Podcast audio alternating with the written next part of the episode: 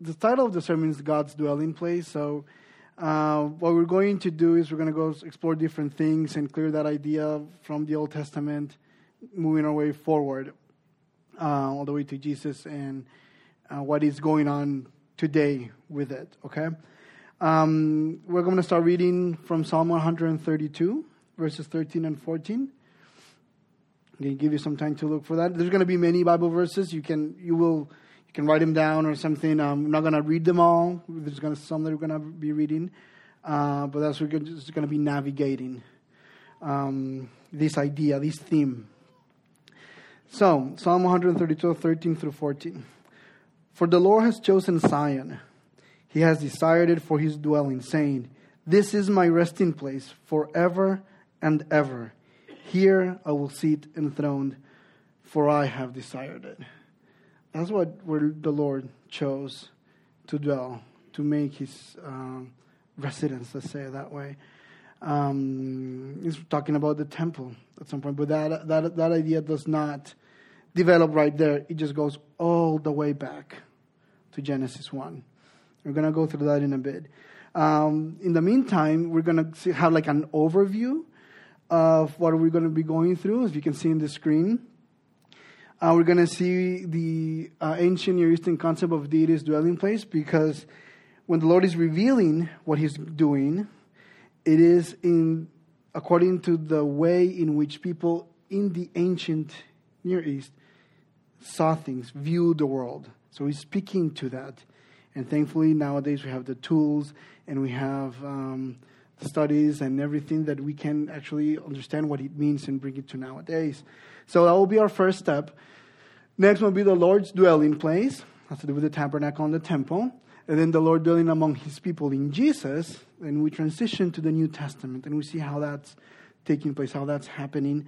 And then the Lord dwelling in and with his people, which is not only, it was always everyone, but then Jesus puts it right in his calls, everyone, to become his dwelling place. So, first let's go through some ancient Near Eastern concept of deities and dwelling places. So, when I mention ancient Near East, or sometimes abbreviated as A&E, we're talking about all those different civilizations that existed among Israel during that time. These are some, there were plenty more, but some of these ones we can read them. You can find them in the Bible. You know, Persia, Egypt. Egypt's famous, you know. The Amorites, Canaan. That was where the land where Abraham was called to go. Phoenicia, the Roman Empire, Hittites, Sumerians, Babylonia, dark little area where they were exiled. Tower of Babel. So these are some of these civilizations that existed back then. So they all shared a common view of how the world worked, of what it meant to have deities and what they do to please them, and all this vision they had. So they thought, they were convinced that the deities were busy. They had to keep the world in order. They had to, put the sun up, take it down, and the moon, and make it rain, and make the crops grow, and bring fruit, and all these things. Everything was attributed to them. They were in control, and they were busy making the world just work. That's what they were doing. So they were too busy that they required humans to give them food, to sustain them, those personal little things, to have them to build them in a boat so they can come down and visit every once in a while, see how things were going, and receive different gifts, offerings. So when you missed an offering, you missed a gift, you forgot to feed the god, he would get angry, and then droughts will happen, famines, and floods, and just the world will just go back into chaos. So in order to keep the world in order, the humans had to care for their daily needs. And that was the whole idea. That's how they saw the world. So that's the worldview, that view of the world that the ancient Israelites were brought into. You know, they were 400 years in Egypt. They kind of had the same way of thinking. So what they did is that they built these things called ziggurats to invite the deity to dwell within the human realm, because they were in the divine realm. But they will sometimes come and live in these ziggurats, which is kind of like a pyramid. There we go. That is a reconstructed ziggurat of Ur. It's 2100 BCE. And then we have Chichen Itza, which is closer. It's in our continent, in North America, in Mexico. They're very similar, even though they're almost 3,000 years apart, because the view is similar. It's pretty much the same. And you see in the one on the right, I think, yep, there's a little house up there. So what you would find there is just like a bed, a couch perhaps, something else, so the deity come down and chill and eat. And if they had Netflix back then, he would probably watch some Netflix. So that's what they did, and that's how they would care for them. That's their view, and we respect that, and we need to understand that it is in this moment in which the Lord is giving Israel, He's revealing Himself to them with this view. So, how does God talks about His dwelling place? Were the Israelites supposed to build something like this? Were they supposed to invite God in and keep Him there? How could they do that? Were they supposed to do that? We'll find out. But we go again, and this is where we start our journey through the Old Testament. And we start with creation. And in creation, we see these things happening. The world is created by this supreme being. He's not fighting. He's just talking, and things happen. They just come, and they are. He calls them, and He creates. 7 acts. 7 acts of creation. The Lord, that phrase, and God said, appears 10 times, but it is 7 times that initiates an act of creation. And those are the verses. You won't go through all of them. All of them said, they started with, and God said, and God said, and God said, and God said. Different moments, light, sea, land, humans, beasts of the field, and so on. Also, at the end of the 7 days of creation, actually, it's the sixth day of, at the end of the activity of creation, on the sixth day, He lays back and He's just He evaluates what He has done. And He calls it very good. It is very good. God saw all that He had made. Verse Genesis 1:31. God saw all that He had made, and it was very good. So we're going to have to keep this in mind, okay? Because we're going to go through those later on as well. And then after that, in chapter 2, it's God's resting place. So on the seventh day, He blessed the seventh day and become the resting place. Genesis 2:2 and 3. But the seventh day, God had finished the work. And let's remember this. God had finished the work He had been doing. So on the seventh day, He rested from all His work. Then God blessed the seventh day and made it holy, because on it He rested from all the work of creating that He had done. So now, when we're talking about this idea of resting, it is not, you lay back and put your feet on the couch and you just cross your arms and you. It means that His creation activity has ceased. It stopped. But now a different kind of activity starts.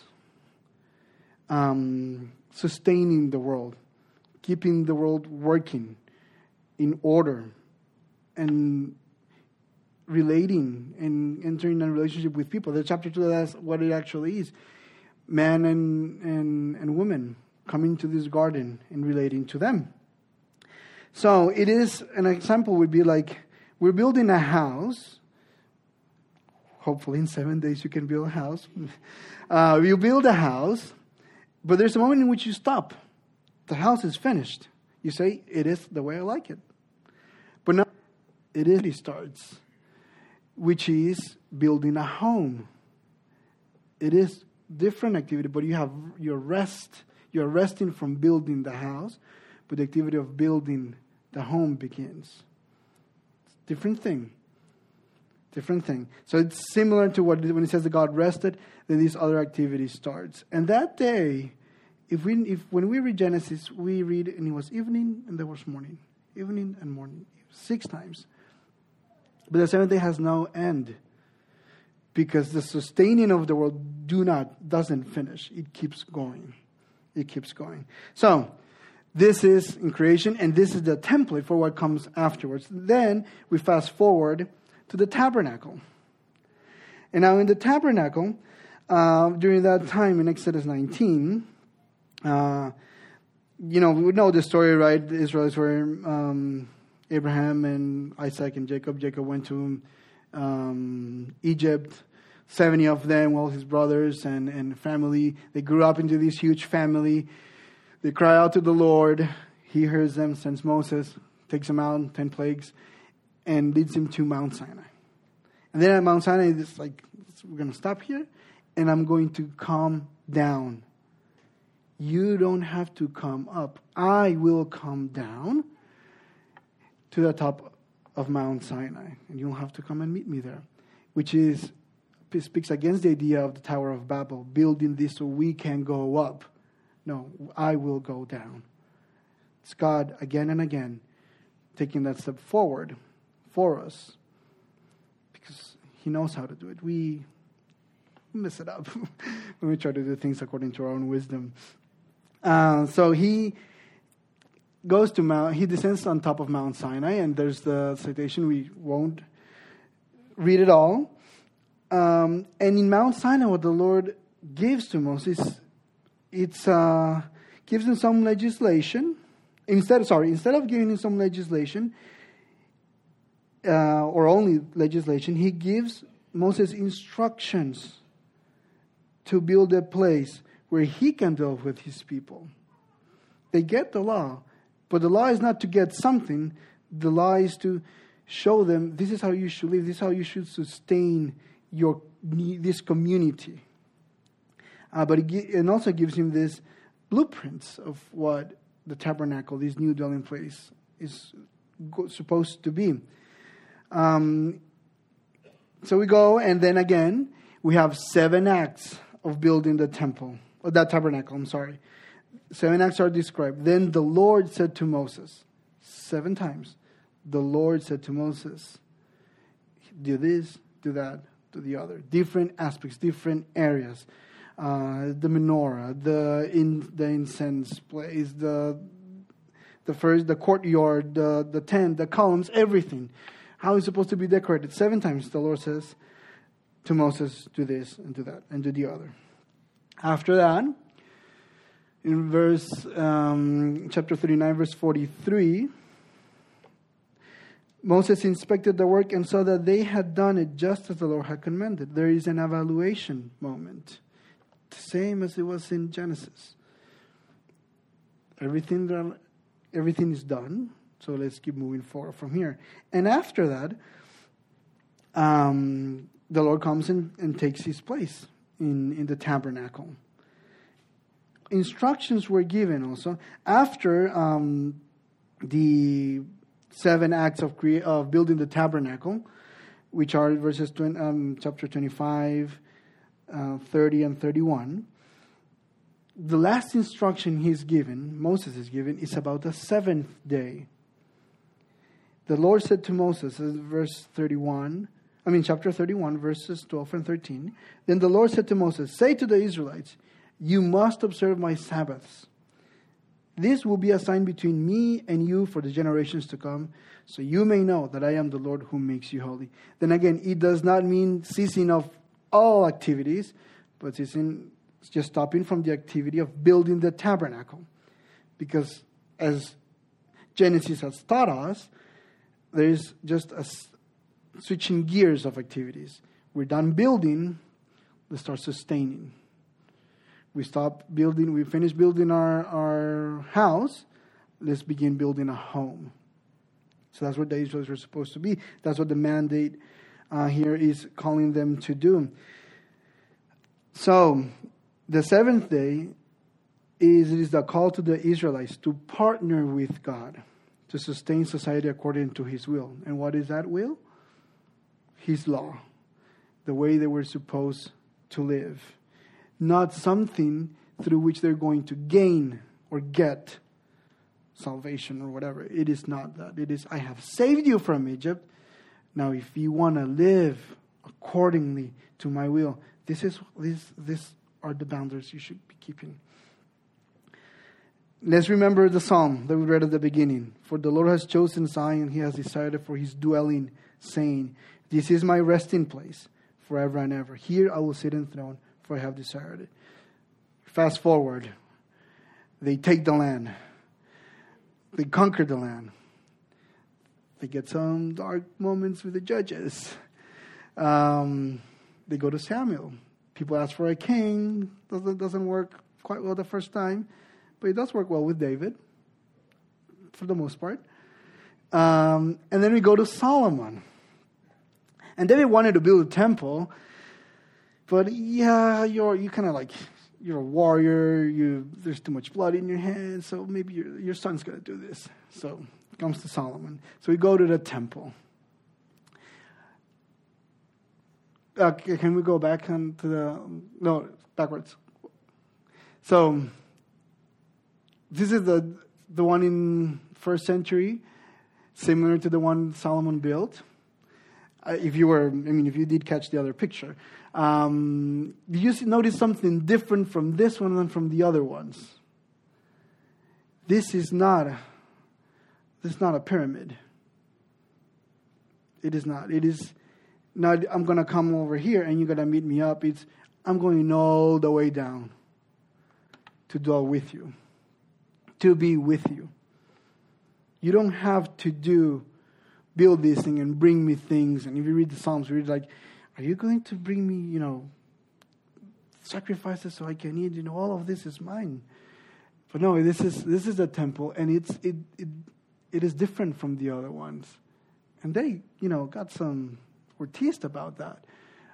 But that's what it is. So it wasn't set up as a pyramid, as we can notice. Because unlike the other temples around, there was no need to go up to meet with God. He had already come down. And you can see it is very different. If you see all other ancient Near Eastern temples, they'll be ziggurats. They'll be like pyramid shaped. Pretty much all of them. So there was no need. And then again, when we see instructions for the temple... again, there are 7 acts of building the temple. 7 acts are described in which the sentence starts, Solomon built. He built and did this.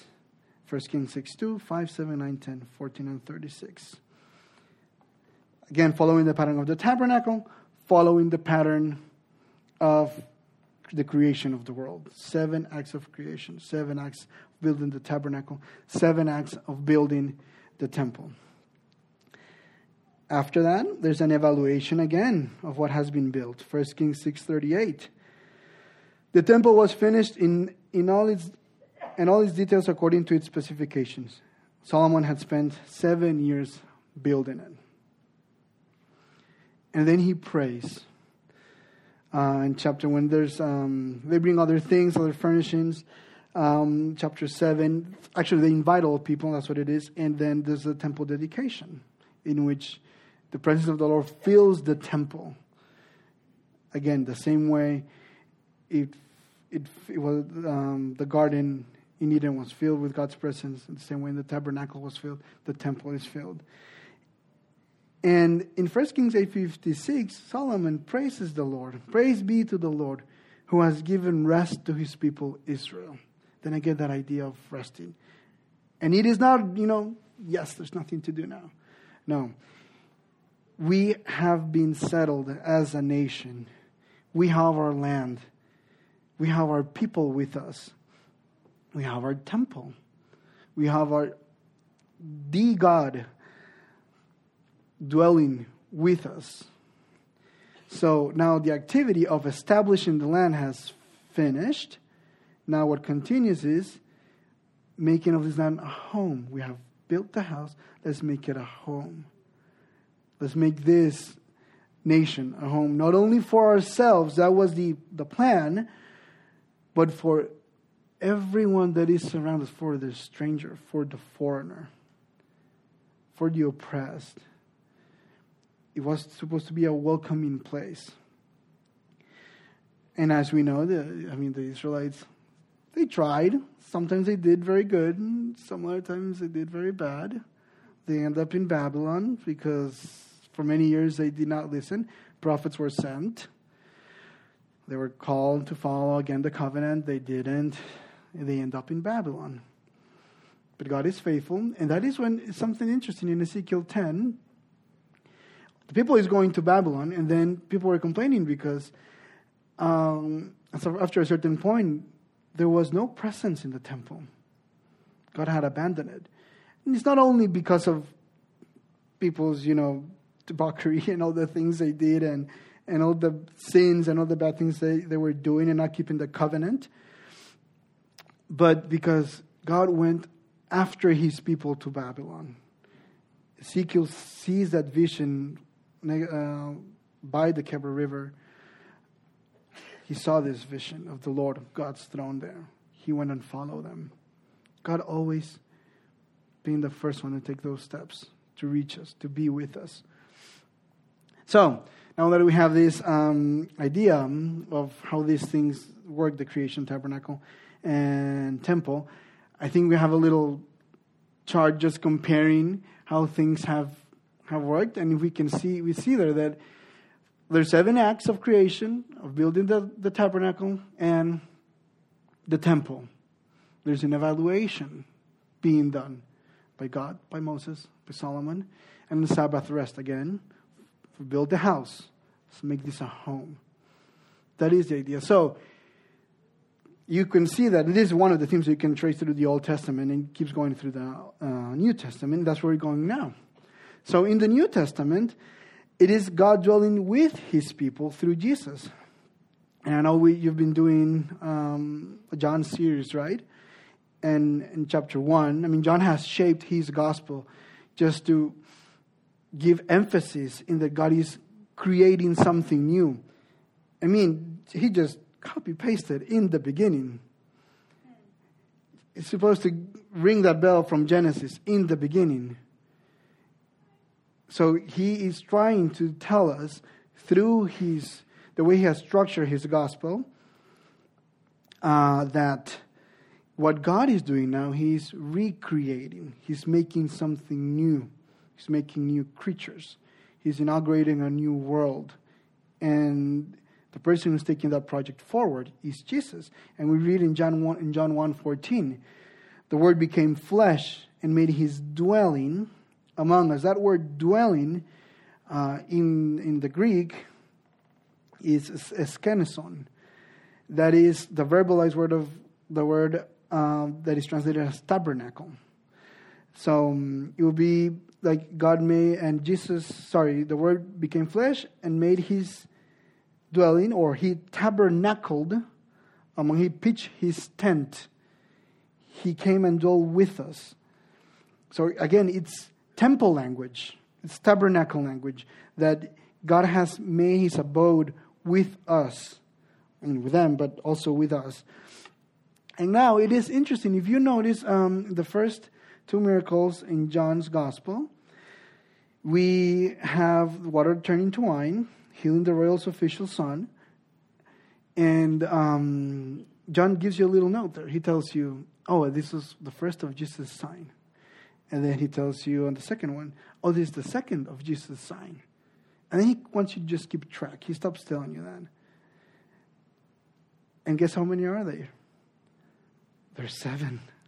There's 7 signs, 7 acts of creating the world, 7 acts of building the tabernacle, 7 acts of building the temple, 7 acts of recreating the world. That's what John is hinting at. Third one is healing the paralyzed man at the pool of Bethesda, feeding the 5,000, healing the man born blind, raising of Lazarus from the dead.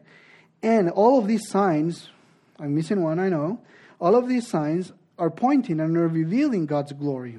And the last one, God being lifted up, is the moment of God's glory shining through Jesus in full strength.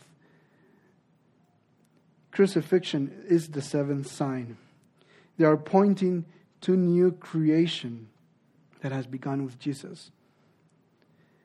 And John he's very aware of that. He's so intentional in this, that even in the sixth day of the Passover week, when he's with Pilate, I don't know if he's sure what he's saying, but he presents Jesus with his crown, and with his robe, with scepter, saying, "Behold the man."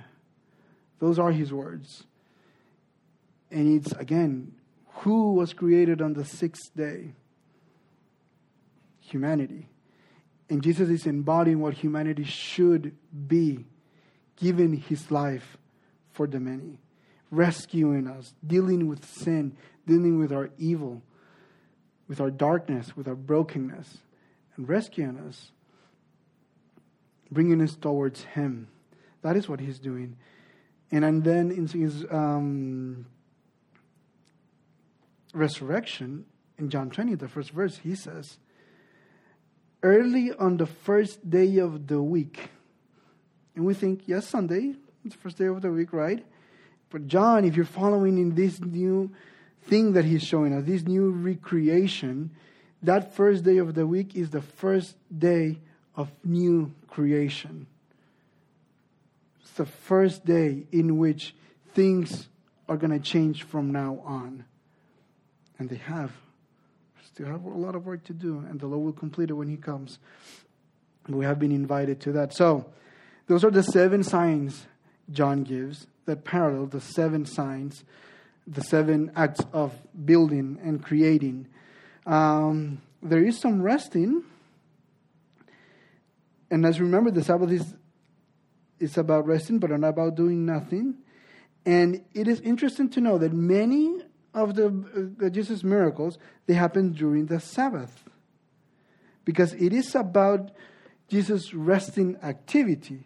That means in the Sabbath, what we have learned, what we know now, is that in the Sabbath, it is the moment in which God is sustaining the world, in which God is taking care of things. That's what he's doing. So Jesus goes on in the Sabbaths. What does he go? What does it look like? He starts putting the world right. He heals the sick. He feeds the hungry. He frees the oppressed. He brings life to those who are dead. That's what sustaining the world looks like. And what better day to do it on the Sabbath, in which the house has been built, and now it's time to make it a home. And again, John is very good at what he does. First John chapter 19, verse 30. There's our evaluation parallel. His final words are, "It is finished." The same way as in Genesis. The tabernacle, the temple, it is finished. He's done recreating the world, turning the world upside down. And now, this day does not end. Remember, the Sabbath day does not end. This rest does not end, because now, what does he do? He will empower his people so they go on sustaining the world. So, God dwelling with and in his people. After Jesus had, after he had cleansed us, we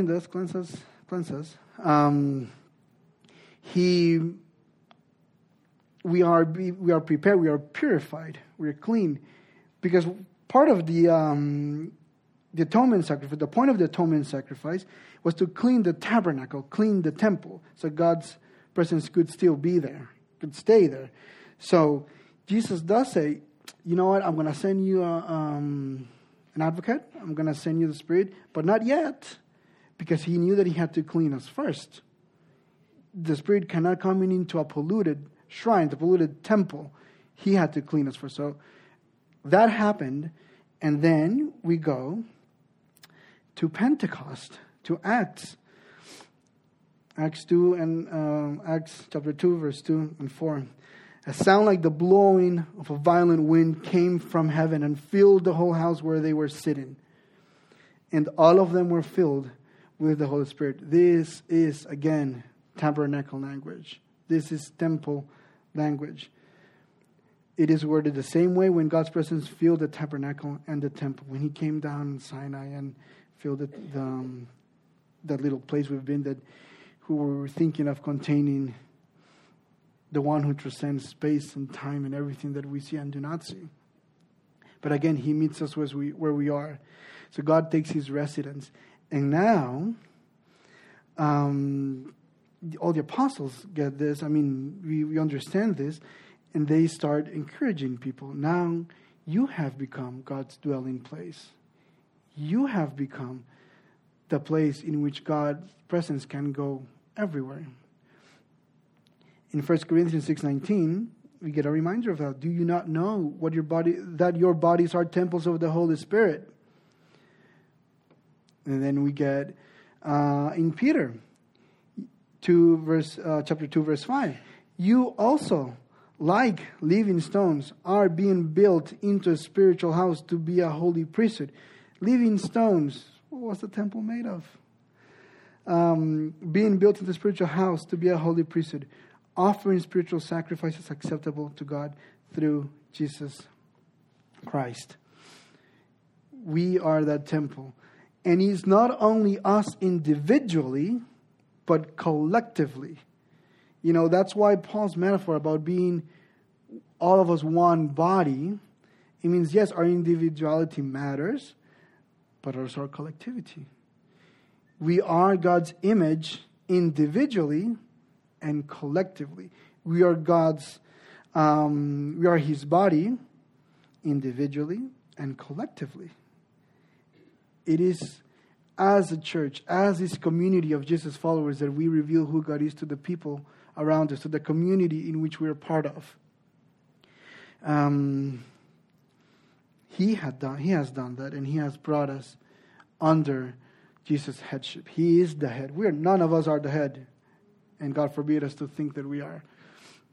But we are part of his body. So we have a task. We have a responsibility, and quite a great one. What does this mean for all of us? And with this, we start closing. First of all, that the Lord has always taken the first step in redemption, in restoring the lost relationships back in Genesis 1 and 2. It was great back then. We didn't get it right, but God does not abandon us. And then, as we have seen, and you can see through all Scripture, that he keeps getting closer and closer and closer and closer. He's in us if we have accepted that. How much closer than that you can get? So he's the first one to do that, to restore that relationship. And therefore we are supposed to, or try to be people that restore relationships among us here in Grace and Community, and Grace Community Church, with our neighbors, co-workers, with the people around us, with the different people we relate to every day. Now, the Lord has a temple, as we have seen, but it's not built by stones or hands, but by Jesus' sacrifice, which enables us to become God image bearers. As I guess I mentioned before, at the individual and at the collective level. Third point, it's God's presence has become mobile. And we have been invited to become active participants in it. Again, it is in Jesus, God was able to relate with people. But now his presence is in all of us. We can contrite that or let it flow. That's our decision. And that's our part. But now God's presence can go everywhere. It can reach more and more and more than he could in the first century. And that's his plan, because he wants to fill the earth with the knowledge of his glory as the water covers the sea. He wants to permeate it as he did in Genesis 2. But he's using us, living temples, walking temples, to go and show what does it look like when God's presence is in control. So we have been given the responsibility, the task of sustaining the world, of putting the wrongs to right, of blessing those around us, of taking God's presence to the dark, unbroken places in our community. And you think about it. It starts in our closest, smallest circle, with our family. How are you showing that you're God's temple in your family? It's different for everyone. Similar in many cases, different in some others. But that's how it starts. Just keep extending that circle. Family, to spouses, to parents, to children, to neighbors, to co-workers, to fellow brothers and sisters in church, in different churches, in the people that we see in the grocery store. How are we showing that? How are people perceiving that we are carrying, that we are mobile temples? How are we doing the equivalent of sustaining the world, of making this place where we are, that is already built, how are we making it a home? And this is how, by doing all these things, by being convinced of all these things, and is how slowly, and it's okay, God is gentle and He's patient, and we're glad for that, that we are contributing to God's ultimate purpose to permeate the whole world with His presence. Just like the prophet mentioned, and as I mentioned just before, that the whole earth may be filled with the knowledge of the glory of Yahweh as the waters covers the sea. So we have a great task, a daunting task, but quite a privilege. Quite a privilege. All because of that Jesus have taken that story, had taken that theme, that idea, that God's desire has fulfilled it. You know, He has called us to go forward. Let's pray. Heavenly Father, we thank You. Thank You for what You have done. Thank You because You have created this beautiful and amazing world, and You have called us to be partner with You and sustain it and take care of it and make it flourish. And we have not always gotten it right, probably gotten it wrong more times than getting it right, but we are willing and we are trying, and we thank You that in Jesus we can see that, and we have been invited in participating, in extending Your and taking Your presence to those places in which darkness has taken over, in which brokenness, it's the language in which hate and differences rule. We ask You, Lord, that You keep empowering us, and we let You take control, and we let You be the guide, Lord, as we study Scripture, as we feed Holy Spirit, and as we are more convinced that the way to go forward is to follow You. Thank You, Father, because You have called us to this task, which is a blessing. It's a responsibility, but what a blessing to serve with You, among You, to You, for You, Lord, to those people that are around us. It reminds us that we are Your dwelling place. You have chosen Zion, and Zion is all of us now. We are Your people. We are Your nation. And now we have that task. I pray that we are humble enough to take it forward, that we recognize in every step, and that we are convinced that it is Your will to fill the earth with Your glory as the water covers the sea. Amen.